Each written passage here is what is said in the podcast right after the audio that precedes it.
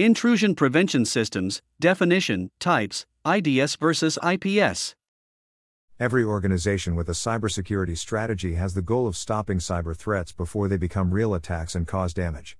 Because of this, most cybersecurity strategies have turned to more proactive approaches, rather than relying only on reactive security measures. Vulnerability assessment, the use of cyber intelligence feeds, attack surface management, and other processes are all used to prevent threats from becoming security breaches. Organizations have also turned to solutions that detect and prevent cyber attacks by monitoring early indicators of attack in network traffic. After all, nearly all types of cyber threats use network communications as part of the attack. The concept of monitoring network traffic to detect anomalous activity has been around for decades, with intrusion detection systems, IDS, the go to solution for this purpose. As networks and their threats advanced, so did the need for a solution that can combine detection and threat response. The technology that resulted from this are intrusion prevention systems. What are intrusion prevention systems, IPS? If we go back to the analogy of an IDS being a security system in your house, then IPS would be the security guard who can actively put a halt to incoming threats. While the security system is important in that it can alert the guard of a potential threat, it can't take any action against it. An intrusion prevention system, IPS, is a network security solution that continuously monitors the traffic going in and out of an organization's network. It looks for potentially malicious activity and takes action against any such wrongdoing by alerting, stopping, or dropping it from continuing. Since exploits can be executed rather quickly after a malicious actor gains initial access to a network, intrusion prevention systems carry out an automated response to a suspected threat, based on pre established rules.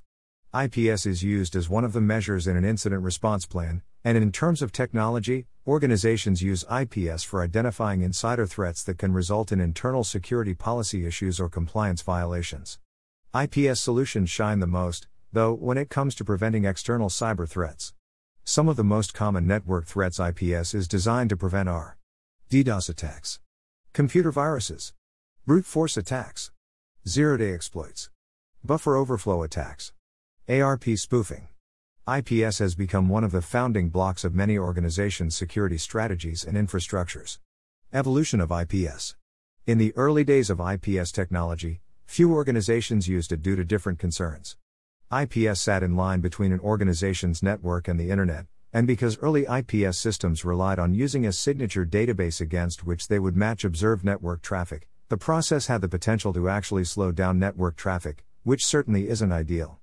Additionally, there were concerns over IPS blocking potentially harmless traffic. At that time, IPS would immediately block anomalous traffic whenever it was detected. Organizations would then run the risk of blocking traffic from actual prospects, also not ideal. The developing advancements in IPS, which led to what is commonly referred to as next generation IPS, helped bridge these holes in functionality with faster deep packet inspection, machine learning for detection and sandboxing and or emulation capabilities. Today, we commonly see IPS as part of next generation firewalls, NGFW. This gives IPS more advanced abilities to take action and block malicious traffic and malware, and reconfigure the firewall itself to block future traffic of the same kind. How does an intrusion prevention system work? The main goal of intrusion prevention systems is to quickly identify suspicious activity, log relevant information, and attempt to block that activity while it reports it to the security team. IPS stands on the perimeter of the network and provides active scanning and real time traffic analysis to spot malicious activity and known attack patterns, or compares the traffic to see if it falls outside the network's predefined, accepted behavior. IPS detection methods. IPS uses detection methods similar to those employed by IDS. It's usually configured to use a combination of different approaches for the detection of suspicious behavior on a network, and for protecting the network from unauthorized access. IPS detection methods include signature based, these methods detect suspicious behavior by monitoring packets traveling through the network and comparing them against a database of signatures of known vulnerabilities and threats. When it discovers a match to a signature, it uses prevention methods to stop it. For every new threat, a signature must be created, but zero day exploits and new types of threats can't be detected. Anomaly based, an anomaly based detection approach involves monitoring network traffic, and instead of comparing it against known vulnerabilities and threats, uses a pre established baseline of normal network behavior. Once it identifies traffic as not falling into the accepted behavior baseline, it will take action against it. This type of method allows for the detection and prevention of unknown attacks and zero day vulnerabilities. Policy based, less commonly used than signature, and anomaly based approaches. A policy based approach works with pre configured policies set up according to an organization's security policies. The IPS would monitor activity and signal alerts for any behavior that violates the policies. IPS prevention methods. If an IPS determines a packet to be malicious, it can drop it or take several different actions.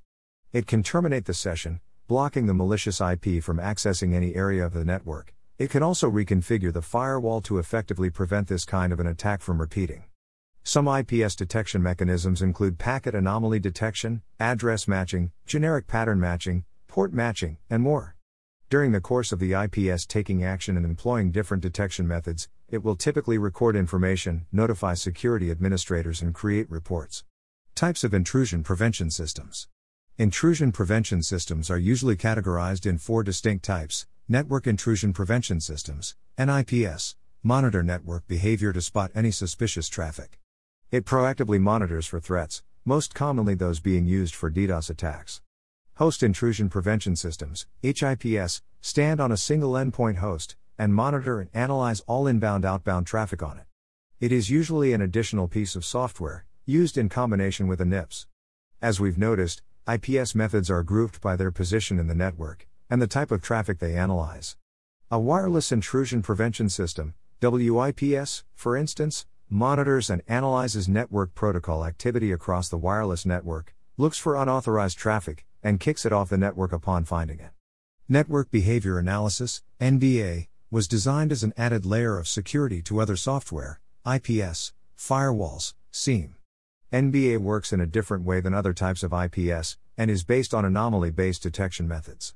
It listens to traffic so it can establish the baseline of trustworthy traffic, then looks for flow anomalies.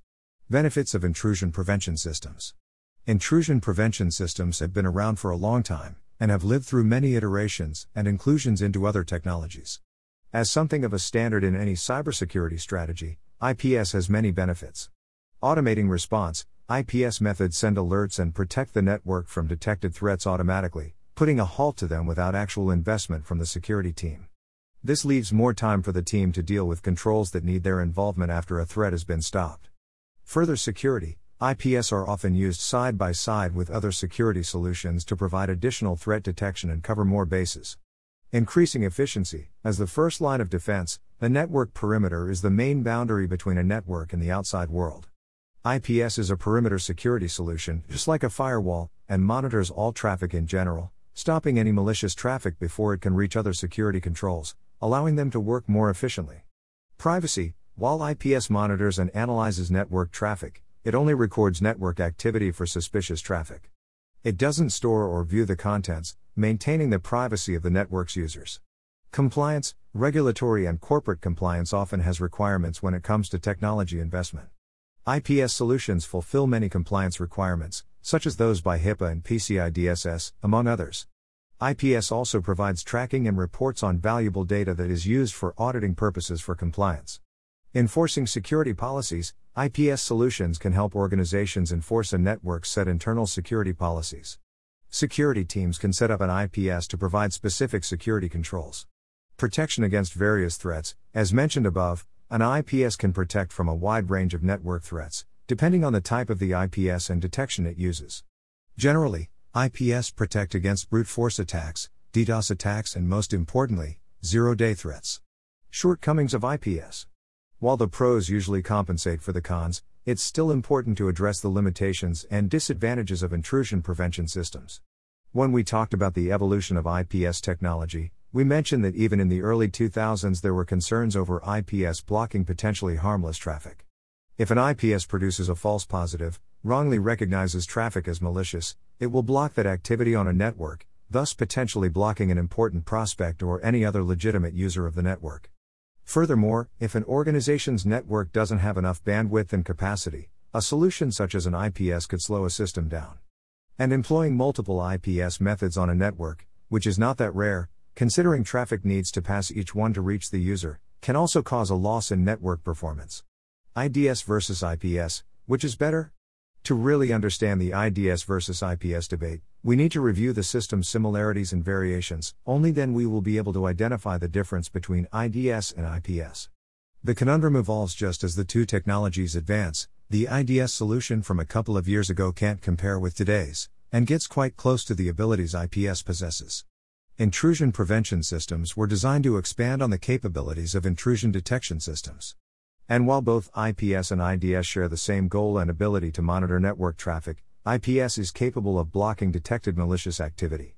Because there's a high chance of attack after a network intrusion, IPS can take immediate action and stop malicious traffic, based on pre established parameters. Both IPS and IDS send alerts to the security team when they detect suspicious network activity on the network. An IDS sends intrusion alerts in a passive way, by simply monitoring and notifying. An IPS, on the other hand, is an active system that both alerts and protects the network by stopping the threat.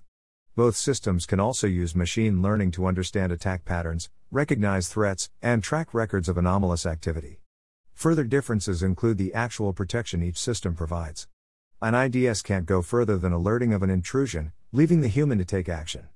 An IPS automates the process of alerting and taking action so it detects, stops, and alerts on its own. This allows the security team to focus on actions where human interaction is necessary. The two systems draw the line at false positives as well. If an IDS produces a false positive alert, there aren't any consequences, it's simply a false positive.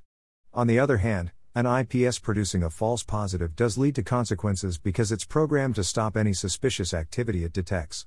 In such a scenario, an IPS can shut down important, though benign, traffic.